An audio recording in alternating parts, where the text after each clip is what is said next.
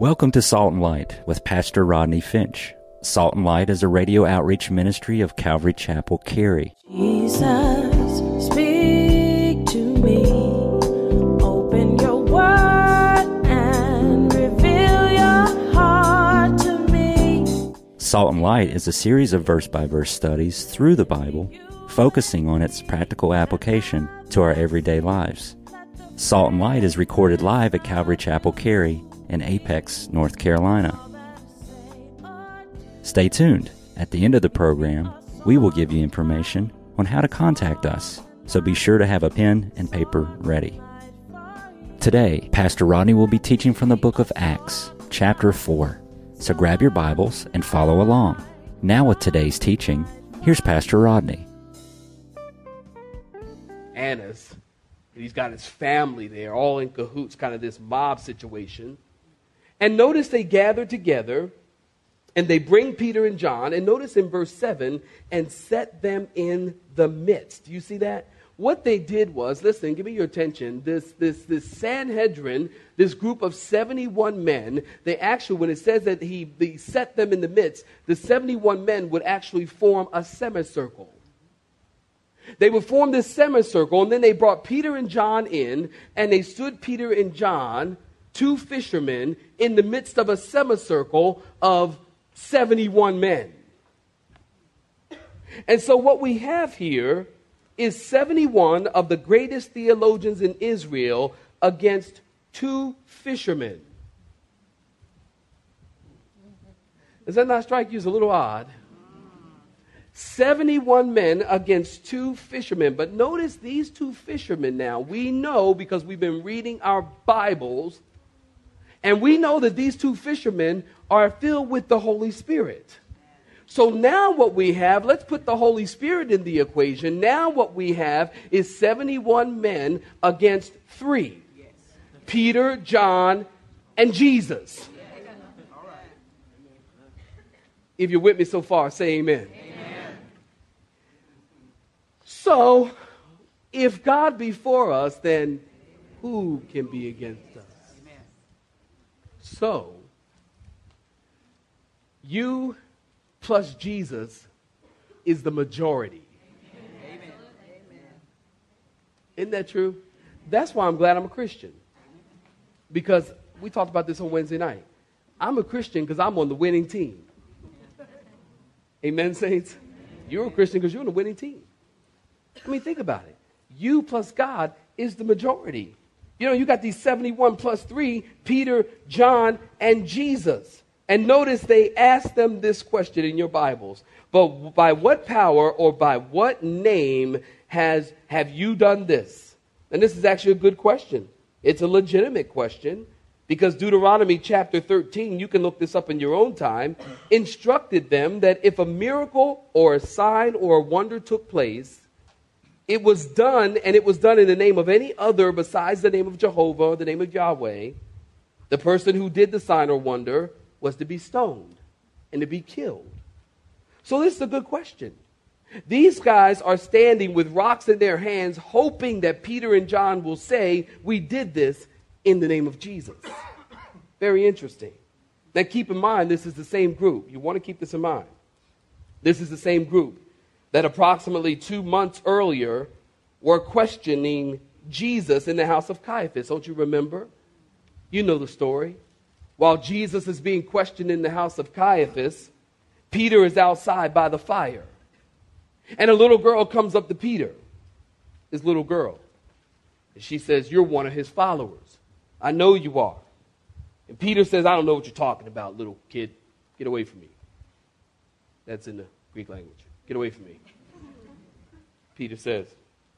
And she says, Oh, yeah. She says, you, you know, your accent betrays you. You're a Galilean. You have a northern drawl, she says. And Peter said, Listen, kid, I don't know what you're talking about. And then the thir- third time she said, You know him. And Peter began to curse and said, If I know him, let me be anathema. The word anathema means to be cursed, damned to hell. Peter is saying to a little girl, are you getting this? To a little girl, if I know Jesus, then let me be damned and let me be cursed to hell. And you know, the rooster crowed. And Peter ran off, weeping and sobbing into the night. And now, saints, look at the contrast. Look at post Holy Spirit filling, and look at, oh, pardon me, pre Holy Spirit filling, and look at post Holy Spirit filling. Here, Peter now is standing in the midst of the same men, only now they are gathered against him personally. And Peter is standing there face to face with these big guns. And this is the same Peter who just a couple of months ago gave in under pressure. Just a couple of months ago, Peter was by the fire. And then in Acts chapter 2, we see Peter is filled with fire of the Holy Spirit. And now we see here in Acts chapter 4 that Peter is under fire. You see that? By the fire, filled with fire, and under the fire. You see, he's filled with the fire of the Holy Spirit, so he can now be a witness under fire. Saints, let me tell you something. You can't be a witness under fire if you're not filled with fire. Well, I don't know why they're doing that to me. Well, I'm not getting my promotions on my job. Well, people are turning their back on me. I feel like I'm under fire. Listen, you're not going to do well under fire unless you are filled with the fire of the Holy Spirit. And here's the good news someone once said that God keeps one hand on the thermostat and one hand on you. And he won't let the fire burn you up. Amen. Amen. He won't let you be consumed.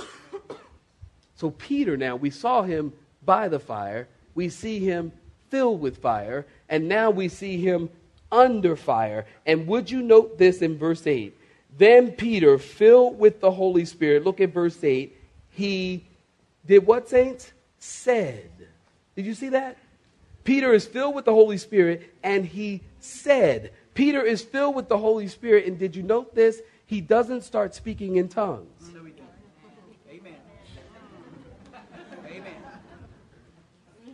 Need I say more? How many of us, I know for many, many years, I have been taught that when you are filled with the Holy Spirit, listen to me, when you are filled with the Holy Spirit, that you that will be evidenced by speaking in tongues.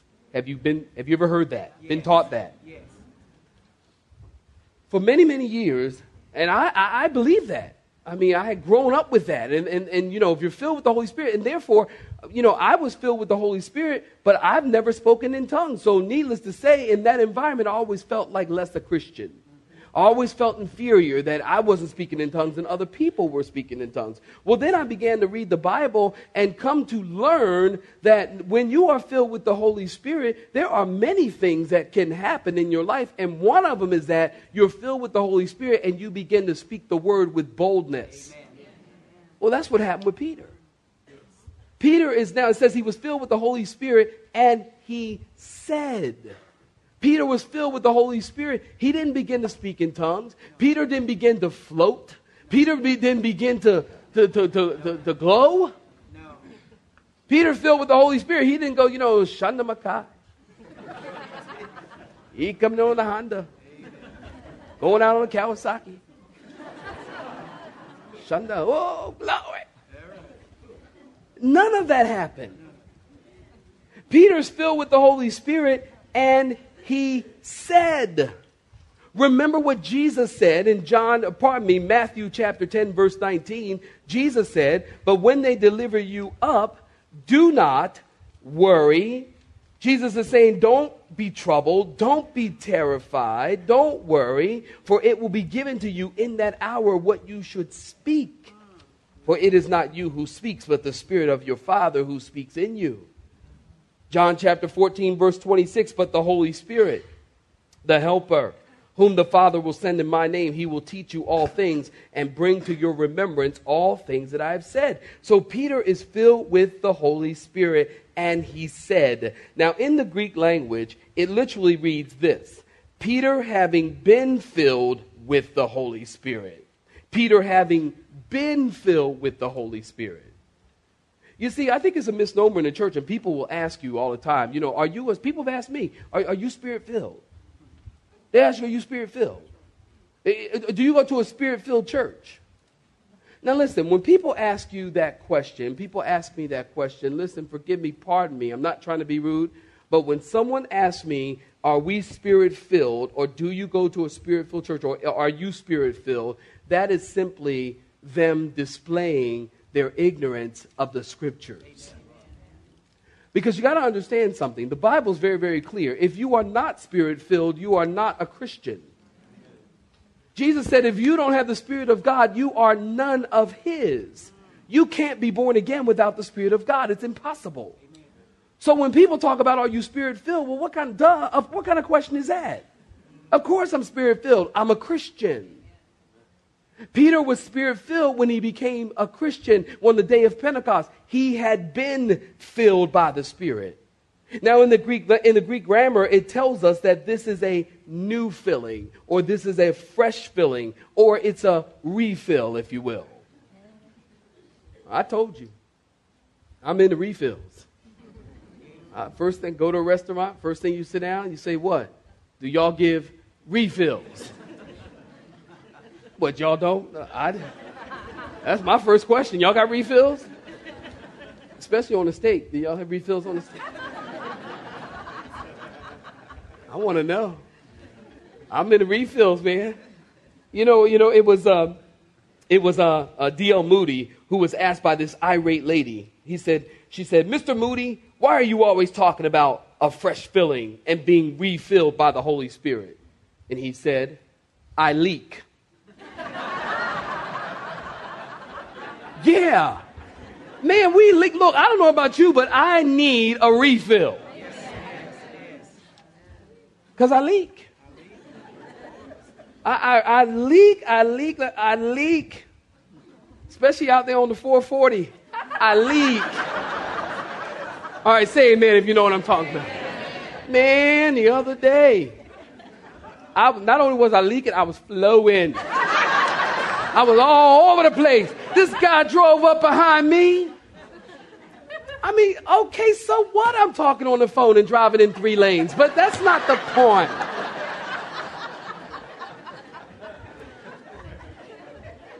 This guy was like, eh, and he getting all up on me and stuff. And he drove by me. I drove down my window. I, I said, I said, don't make me leak. You don't wonder I follow you where you got to go. got something for you. Y'all know Pastor, just kidding. Peter, hey, look, man. Peter's talking about a refill. We need to be refilled by the Holy Spirit. Amen, saints? Amen. Every single day, listen, get up in the morning and say, Lord, fill me. Yes. Just need a fresh filling today. Yes. Yeah, I got to do it every Monday. Thank you, Jesus. Sunday is wonderful. It's blessing, and I'm all excited. And I, I keep going all day because I love church and I love y'all and I love what God's doing. And they have discipleship here, foundation class here on Sunday night, marriage on Sunday night. I go to all the classes sometimes. I'm just so excited. And then Monday morning, I feel like I'm on empty. Yes. I, I, I just leaked everything I had on Sunday. And, and I, Monday, I, Lord, fill me. Tuesday, Lord, fill me. Wednesday, Lord, fill me. Got church on Wednesday night? Lord, fill me. You see, because we leak. It's very, very simple and yet very profound. We leak. You know, being filled with the Spirit. Saints, being filled with the Spirit isn't a title. Let me share something with you. Being filled with the Spirit isn't a title. Being filled with the Spirit, the Bible teaches, is a condition. It's not a title, it's a condition. To be filled with the Spirit is not, you know, people, you know, you filled with the Spirit. Well, that's not, it's not a title. It's a condition, it's a way of life. Being filled with the Spirit means you walk in love, you walk in joy, you walk in peace, you walk in Galatians chapter 5. It is a condition and a way that you live. It's a time when you're filled with the Spirit, is when you're listening to God and walking with God and doing what God tells you to do. That's what it means to be filled with the Spirit. This morning, my wife, she says to me, she says, uh, she says, honey, there's a sister in our church who uh, has cancer. And uh, she's being treated for it, and praise God, God's going to heal her. She said, but the Lord, my wife said this was this morning at like quarter to eight. At church, first service is 8.15. And she said, honey, you know, and she said, honey, she said, you know, I, I got to call her. I, the Lord laid her on my heart yesterday, and, and overnight I just am stirred. I got to call her. I'm like, honey, it's, you know, 7.5. We got to be at church 8, 8.15. She said, I got to call her right now. I said, okay, let me give you the phone number. She called her like 7:45, 10 to 8 this morning, whatever time it was. She said, "How you doing?" Whatever they talked about, I don't know. She said she came back and my wife said, "You know what? I felt like I needed to call her and I was supposed to call her." And she told me, "I'm glad you called me because yesterday was a very difficult day for me." Now, see, this is what I'm saying how this whole thing about walking in the Spirit and it's a condition fleshes out in your life. It simply means look, if the Holy Spirit tells you to pick up the phone to call someone, then call them. If the Holy Spirit tells you to make out a card to someone, then make it out. And don't forget to send it. See, man. Some of y'all got cards in your purse you ain't sent out yet. Being filled with the Spirit simply means to do what it is the Holy Spirit tells you to do. It's not speaking in tongues. It's not floating. It's not shouting in the spirit and dancing bears and jumping over the pews and swinging from the ceiling. See, we think being with the filled, being filled with the spirit means activity in the church corporately. Being filled with the spirit just simply means flesh it out. Flesh it out. How does it work out practically? Do what the spirit tells you to do, and you'll prove that you are filled because you're listening to the Holy Spirit. That's what it means. Peter is filled with the Holy Spirit and he begins to speak boldly. And notice he lays it out for him in our text. He says, Listen, if you're going to put us on trial for a good deed done to a crippled man, then you might as well know by what name he has been healed. Jesus Christ of Nazareth, whom you crucified, whom God raised from the dead. The reason this man stands here whole is because of Jesus. This is the stone that was rejected by you builders, which has become the chief cornerstone. He's quoting from Psalms 118, verse 22. And then he goes on to say, There is salvation in no other. There's only one name under heaven given among men in verse 12, whereby we must be saved. The Bible is clear, saints. Listen, I'll give it to you short and sweet. The Bible's clear. There is one way to be saved, and that is through Jesus Christ. There's not many ways, there's one way. Peter said there's no other way. Tithing can't save you. Baptism can't save you. Religion can't save you. The law can't save you. Ceremony can't save you. There's only one way to be saved, and that is through Jesus Christ.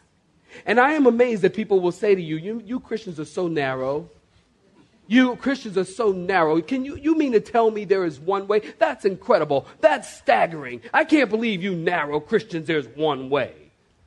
I'm amazed that people have a problem with the one way to be saved, but they don't have a problem with one way regarding anything else.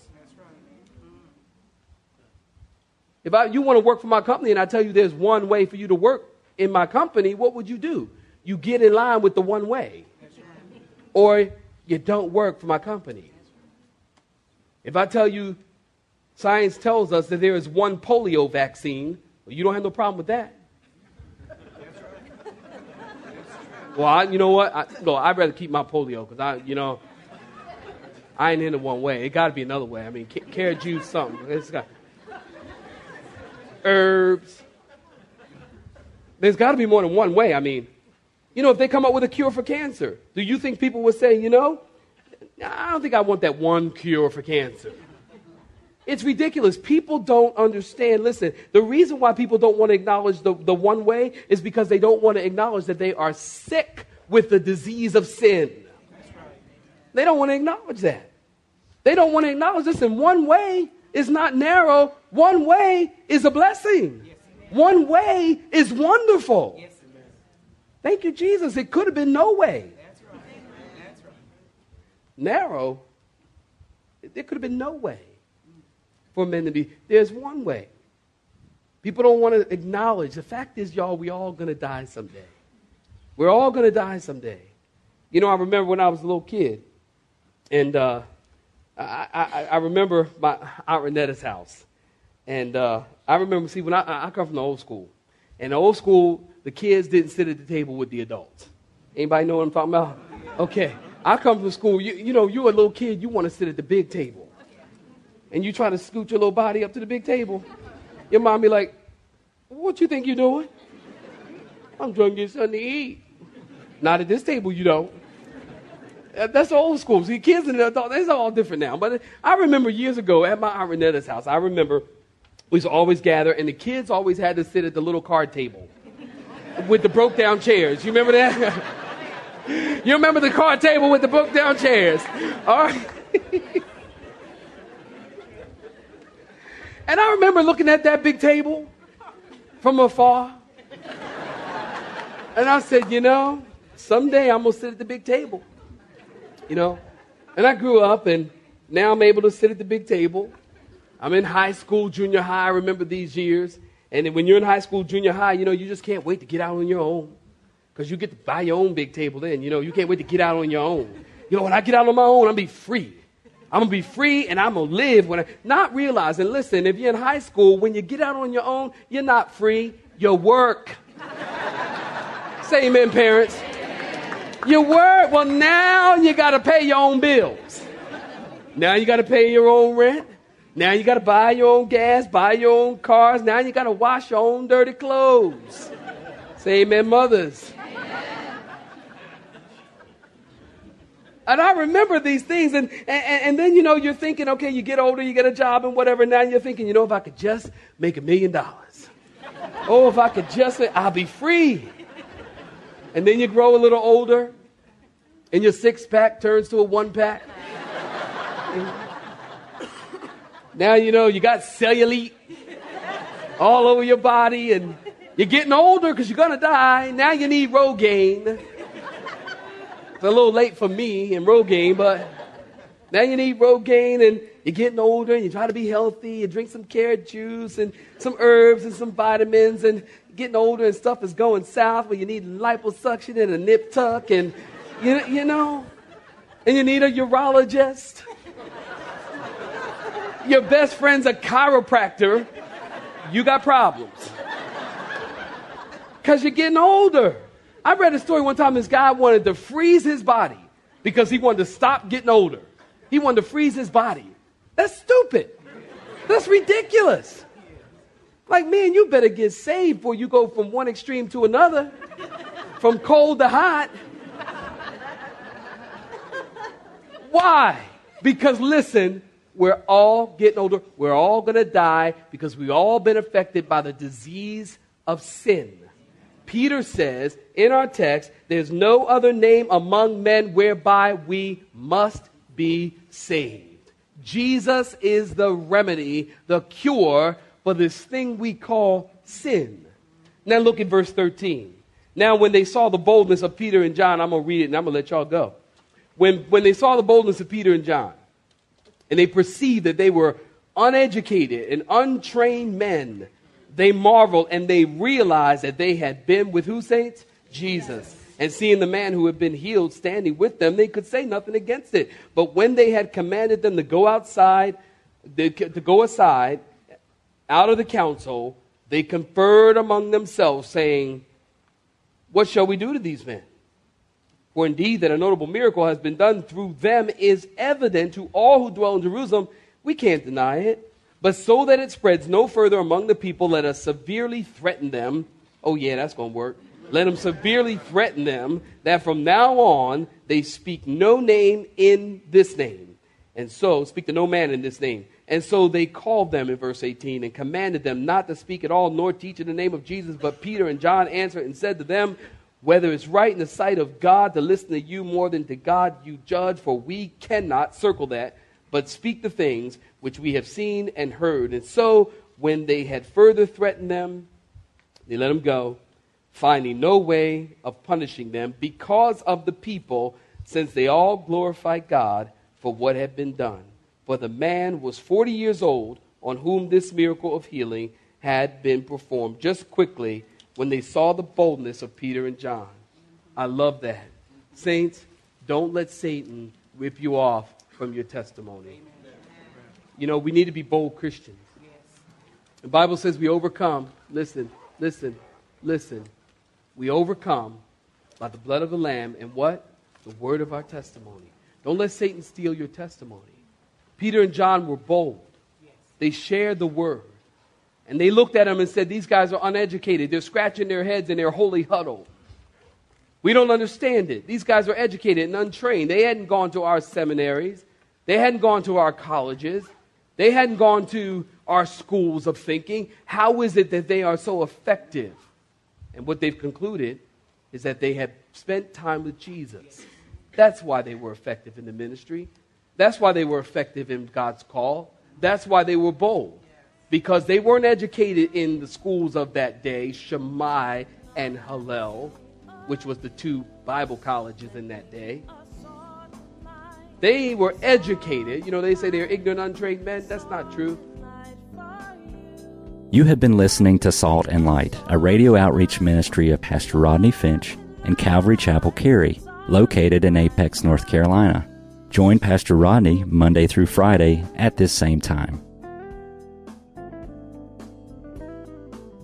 For information regarding service times, you can contact us at 1 800 293 0923.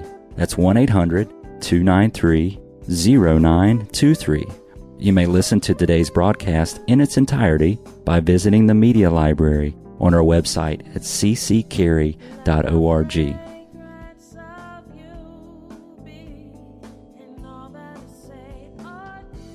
We would like to thank you for tuning in to Salt and Light and pray that you have been blessed. Until next time, may you be salt and light.